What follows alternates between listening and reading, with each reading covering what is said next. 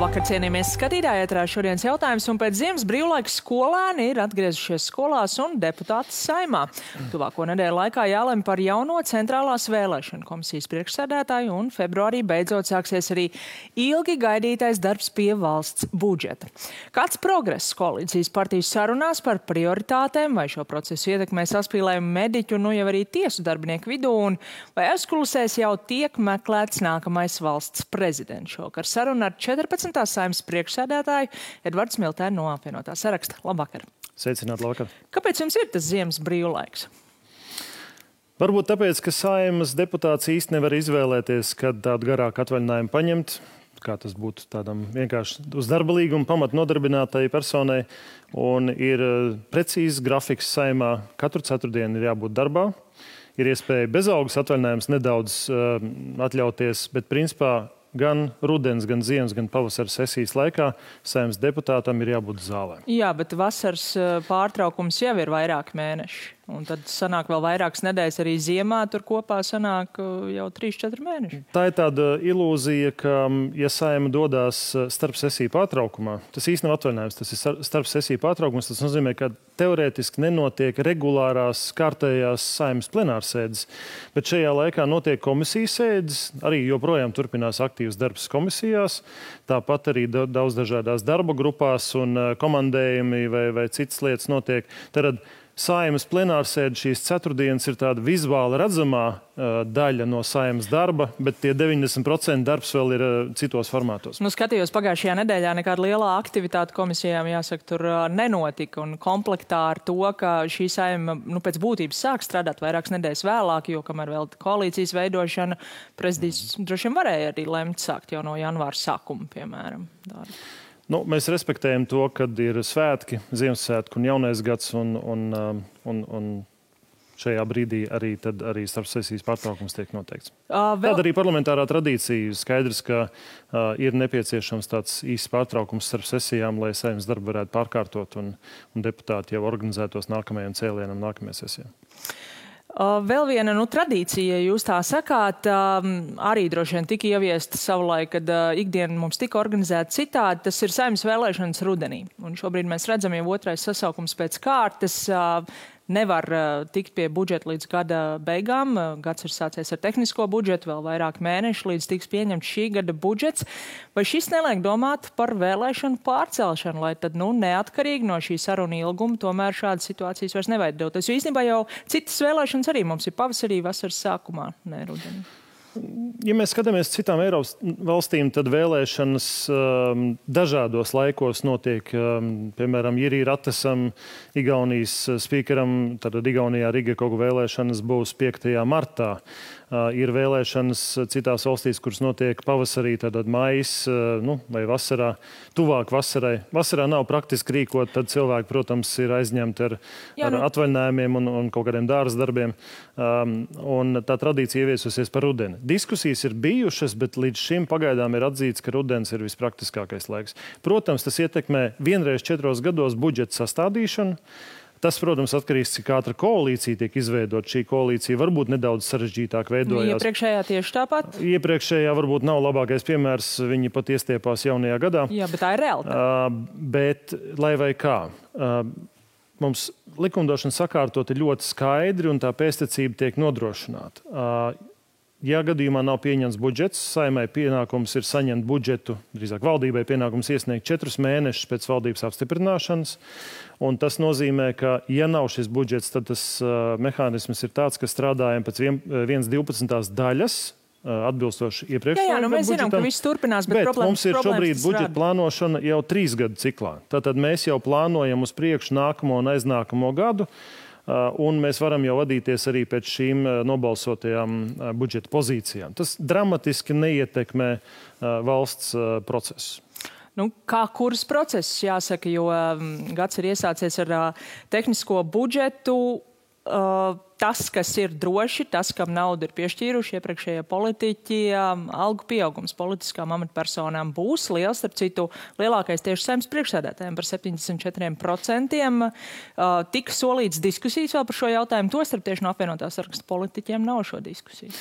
Nu, jāņem vērā to, ka tas ir varbūt iepriekšējās saimnes, iepriekšējās valdības līdz galam neizdarītais darbs, šī vienotā atalgojuma sistēma, kur, protams, mums ir jārūpējas par to, lai šī alga būtu konkurētspējīga, tā skaitā ministrijās. Es pieminēšu saimnes piemēru. Saimā desmit gadus darbiniekiem nav celta alga.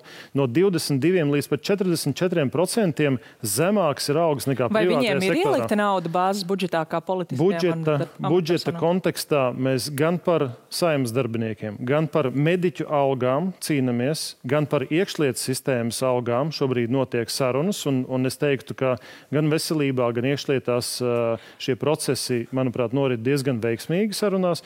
Tad mums ir pienākums nodrošināt to, ka šīs augstas ir konkurētspējīgas. Es iedošu mazu piemēru par saimnu. Es tomēr ātri vēl pateikšu, jūs teicāt, jūs šobrīd cīnaties Tieši tā, par šīm algām ir jācīnās atšķirībā no ministra algām, no saimnes priekšsēdētāja algas, kas ir jau bāzes budžetā. Taisnība ir jācīn. iepriekšējās saimnes un iepriekšējās valdības mantojums, kas ir saņemts, un šobrīd saimnes mandāta ētikas iesnieguma komisija ir uzdevusi valdībai un valsts kancelējai veikt šo izvērtējumu līdz 15. aprīlim par to, kā tas viss iekļaujās kopējā atalgojuma sistēmā. Protams, nevar izveidoties ja, ja tā situācija drīzāk ir normāla, tad, ja valsts augstākajām amatpersonām ir kaut kāds atskaites koeficients, pēc tam, kur sistēmā pārējās augstas tiek pieskaņotas šīm algām un veidojās loģiski normāla hierarhija. Es tad jautāšu vienkārši jūsu personīgo viedokli. Jūsu ieskatā šī situācija, atkārtošu jums, plus 74% ir atbilstoši esošajai situācijai valstī. Es uz visiem procesiem skatos sistēmiski. Un, protams, ka trīs valsts, augstākajām valsts amatpersonām tiek, līdzvērtīgs, tiek noteikts līdzvērtīgs atalgojums. Es esmu bijis debatēs, priekšvēlēšana debatēs, kur kandidāti mēģina sabiedrības priekšā teikt, ka deputātiem būtu jāstrādā par minimālajām algām. Vai viens gadījums pat bija tāds, ka viens no kandidātiem teica, ka viņš ir gatavs piemaksāt par to.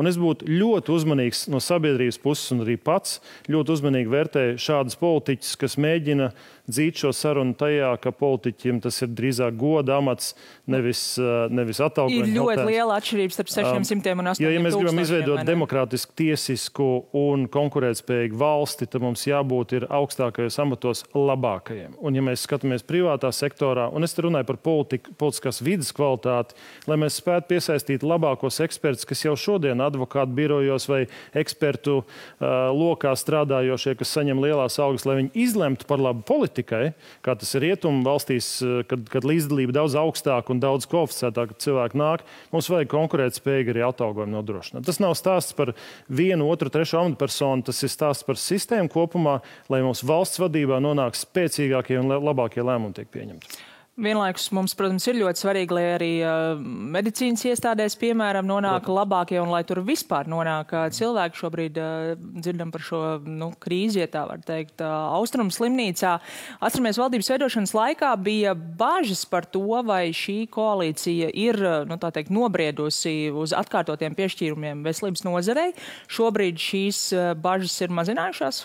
Es varu teikt, ka ir mazinājušās, un te man jāuzteic ir kolēģi, apvienoties saraksts arī uzņemoties šo ārkārtīgi smago nozari. Es vairākas reizes arī pat šeit studijā atkārtoju, ka ir solidārā atbildībai jābūt, un tāda ir. Jo šobrīd mēs cīnāmies par trīs būtiskām lietām veselībā. Tas ir finansējums onkoloģijai, finansējums bērniem un finansējums mediķu algām. Un pagaidām visi trīs jautājumi sarunās virzās veiksmīgi. Cik tur ir kopā naudas? Es pagaidām vēl neatklāšu to apjomu, par kuru mēs diskutējam, jo tas vēl nav kalts akmenī. Šīs vēl joprojām ir sarunas un šīs budžeta pozīcijas pārbīdās, bet es teiktu, ka tā atsaucība un izpratne par veselības nozares problemātiku ir augsta. Uh, un es tiešām ceru, ka mums izdosies arī gūt tur liels panākums. Jūs sakāt, ka šeit ir virzība. Kur varbūt ir tās nu, lielākie iestrēgšanas punkti budžeta sarunās, kur īsti nav virzības vai kur ir lielākās domstarpības? Es neredzu, ka mums būtu būtiskas domstarpības. Mēs redzam, to, ka ir skaidri definēts prioritātes. Viena no lielajām prioritātēm, protams, ir veselība. Tas nav noslēpjams, ka, piemēram, onkoloģijā šī situācija ļoti saspringta. Protams, bez šaubām, absolūti pirmajā pozīcijā ir aizsardzība. Mēs ejam 2026. gadā uz 3%. Un ir Jautājums, vajadzības, ir? nepieciešamības, lai aizsargātu mūsu valsti. Tad būs arī papildus piešķīruma aizsardzībai. Un tāpat arī iekšējā drošība, uh, ugunsdzēsēji, civilā aizsardzība. Tas ir tas, kas mums ir jāstiprina. Un, uh, un, un ir, protams, cits nozars, kur arī ir. Tā skatā izglītības, ap citu, zinātni ir daudz bijusi ja var tā izteikties, apbižota. Arī tur mums ir sarunās zinām panākumi. Nu, man tas jums ir jājautā, jo šobrīd šīs budžeta sarunas valdībā ir aiz slēgtām durvīm, tikai vēlāk tās virzīsies uz saimu.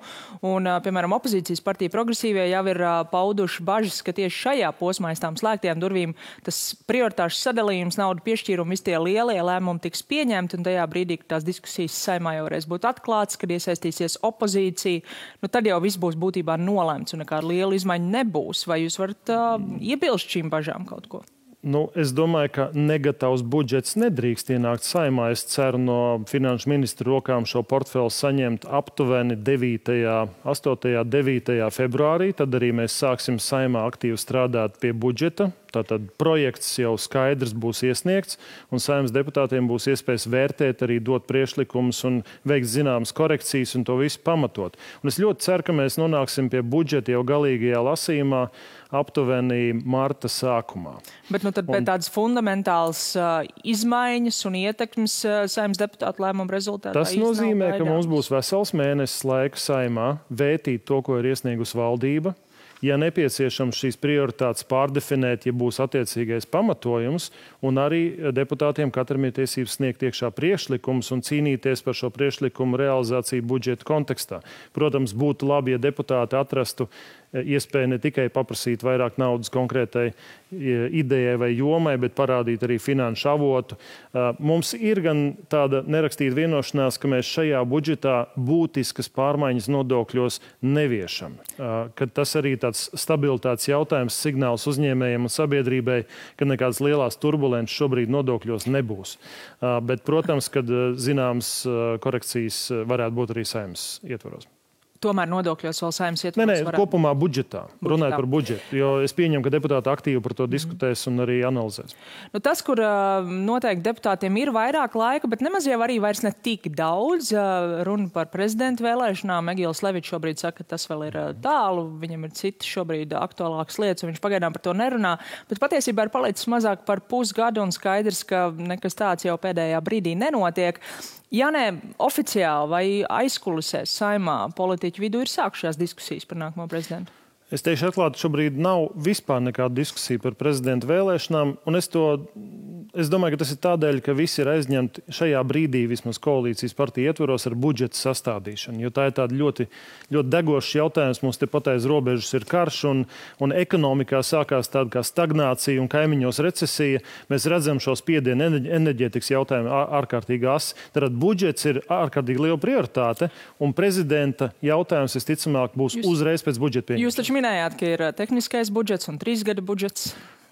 Protams, ka ir, bet mēs nedrīkstam iekavēt budžeta pieņemšanas procesu. Uh, nu, iepriekš, ja mēs atgriežamies pie prezidenta vēlēšanām, ir izskanējis, ka šajā saimnes sasaukumā esošajam prezidentam nav balsu. Vai jūs redzat, ka situācijā kaut kas varētu mainīties, vai jūs vēl pieļaujat, ka Egilu Levitu varētu pārvēlēt? Mm, grūti pateikt. Nu, kā jūs redzat, šobrīd arī ilustrācijās, kas tiek rādīts, mums šodien konkrēti arī apvienotais saraksts 11.00 bija pie prezidenta uz tikšanos ļoti saturīga diskusija.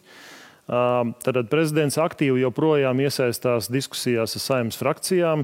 Es domāju, ka pastāv šobrīd iespējas arī Levits kungam iespējams. Bet, Tad, kad šis laiks nāks tuvāk, būs arī iespējams izvirzīt kandidātus, un tad šī īstā cīņa arī sāksies. Bet jūs pieļaujat vēl joprojām, ka jūs varētu arī nevirzīt savu kandidātu, bet atbalstīt, piemēram, Levitkungu, vai jums ir nu, tāda stingra apņemšanās tomēr virzīt Mums tā pam pamat apņemšanās bija tāda, ka mēs virzītu savu kandidātu. Tas ir tas, kas līdz šim ir izrunāts apvienotajā sarakstā. Bet, protams, nākot tuvāk procesam, jāredz kopējā aina un, un kopējā apstākļi. Šobrīd tā, tas lēmums ir tāds, ka mēs virzītos uz savu kandidātu virzīšanu. Medijos ik pa laikam izskan Pīlēna kunga vārds.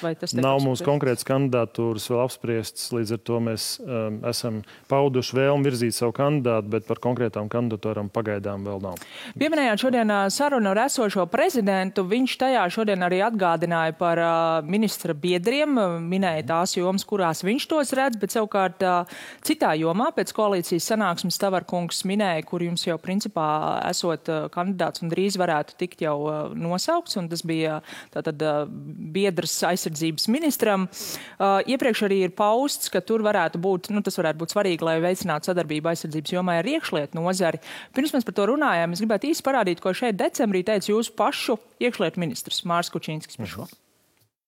Man pieminētā krīzes vadība cieši saistīta ar aizsardzības ministriju. Ja būs pretīm nākšana, nu, ka jebkurā gadījumā es gribu teikt, sākumā noteikti ne, ka valdības rīcībā šāds instruments un viņu var iedarbināt, tas ir ļoti labi. Mēs sāksim strādāt, un ja aizsardzības ministrija ar saviem resoriem iekļaujas kopējā darbā, kas ir vajadzīgs no viņa puses, tādā gadījumā tas paliek mazāk aktuāls. Ja gadījumā tomēr sastopamies ar lieliem kaut kādas ir nesaskaņas vai tur netiek klāta, šis kā instruments var tikt arī, arī prasīts. Tāpēc to parādīs pirmie mēneši.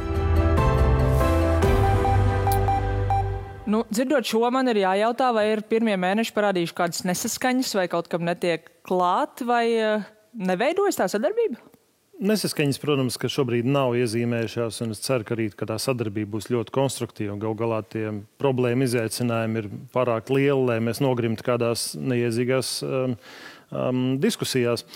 Bet uh, skaidrs ir viens - Ukraiņas piemērs, un, un, un joprojām es esmu ciešā kontaktā ar saviem ukrāņu kolēģiem, un arī aprīlī, kad es tur biju, viņš parādīja vienu - iekšlietas un aizsardzība ir viens veselums valsts drošības nodrošināšanā. To nevar skatīt atsevišķi, un šai politikai jābūt absolūti sinhronizētai. Par to mēs runājam arī šīs koalīcijas veidošanas laikā. Tas nozīmē to, ka jā, visticamāk arī vienā brīdī tiks virzīts kandidāts uz šo ministra biedru posteni, kā tas tika iepriekš arī runāts, aizsardzības ministrijā. Pamatā ar konkrētu fokusu šīs divas jomas savīt vienā vienotā ciešā politikā, lai Latvijas iedzīvotāji katrs būtu drošs, ka šīs sistēmas strādā sinhroni un drošība ir nodrošināta. Nu jā, bet reku jums jūs iekšliet ministrs tikko vēl teica, ja tā sadarbība veidosies tāpat labi, tad, tad nevirzīsim. Nu, tagad jāsacina, ka vai nu viņi ne, neveidojas, vai arī Kučins kungs kaut kā tā pateica, ka nedomājat nemaz. Nu, tāda vienošanās bija koalīcijas veidošanas kontekstā un ir skaidrs, ka ja šīs konkrētās politikas vienā un otrā ministrijā saved kopā, absolūti sinhronizē, tad rezultāts būs pavisam cits. Ja. Tas būs liels iegūms gan sabiedrībai, gan šai valdībai kopumā. Uh, Tavarkungs teica, ka ar kandidātu jau drīzumā varētu iet pie Kariņa kunga. Tad jums jau ir šis kandidāts. Frakcijā vēl nepieciešams ir diskusijas līdz galam, līdz ar to es pagaidām nepaudīšu konkrēts uzvārdus. Starp noslēgumā par pielaidēm. Vai visi jūsu ministri vai visi jūsu deputāti, kas vērsās pie mhm. šādas pielaides, ir to dabūjuši? Nu, es varu teikt tikai droši par sevi, ka viss ir kārtībā. Arī vēsturiski viss ir bijis kārtībā šajā jomā. Es zinu, ka visi, visi amatpersonas ir procesā, lai šīs pielaides nokārtotu. Es domāju, tas ir tikai tehnisks jautājums. Gaidīsim rezultātus. Paldies šovakar par sarunu. Paldies arī jums, skatītāji, par uzmanību un tiksimies arī.